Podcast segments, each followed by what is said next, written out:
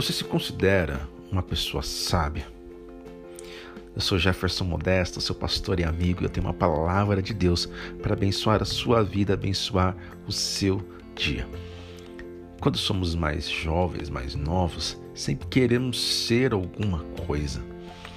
Quando criança, queremos ser bombeiro, médico, policial, jogador de futebol, né? Minha filha quer ser bailarina, né?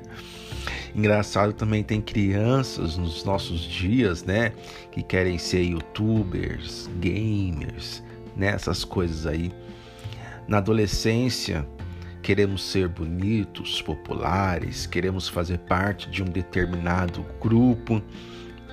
Quando somos um pouquinho mais jovens, né?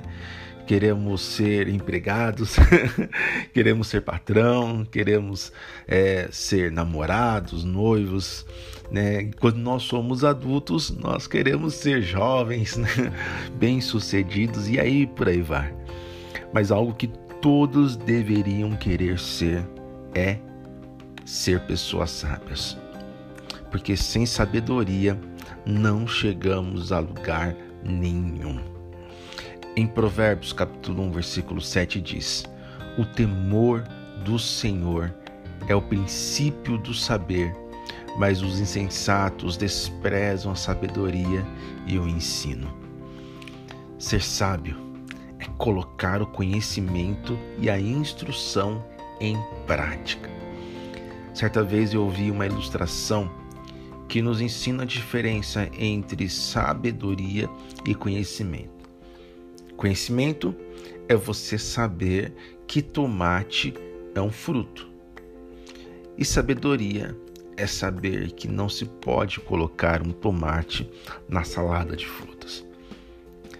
O seu comportamento irá revelar se você é uma pessoa sábia ou não, se você anda colocando tomate na salada de fruta ou não. Todos nós temos qualidades e temos alguns pontos das nossas vidas que precisam é, ser ajustados, ser melhorados de acordo com o conselho de Deus. Eu te pergunto, em que área da sua vida você está precisando de sabedoria? Em que área da sua vida você está precisando dos conselhos de Deus?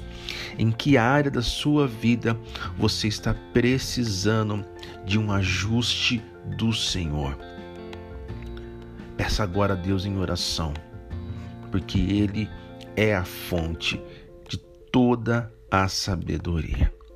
Vamos orar? Senhor, viemos aqui em oração te pedir sabedoria, clamar a Ti para que o Senhor nos faça homens e mulheres sábios. Precisamos, Senhor, ser sábios porque nós precisamos lidar com os desafios do dia a dia. Do dia, a dia. Precisamos da tua ajuda, Senhor, porque muitas vezes queremos resolver as coisas da nossa maneira, do nosso jeito e nem sempre dá certo. Por isso nós precisamos de Ti. Espírito Santo, nos conduza ao centro da Tua vontade. Nos conduza a entender a Tua palavra, porque a Tua palavra é luz, é lâmpada e nos ilumina e nos faz caminhar diante de tudo aquilo que o Senhor tem para nós.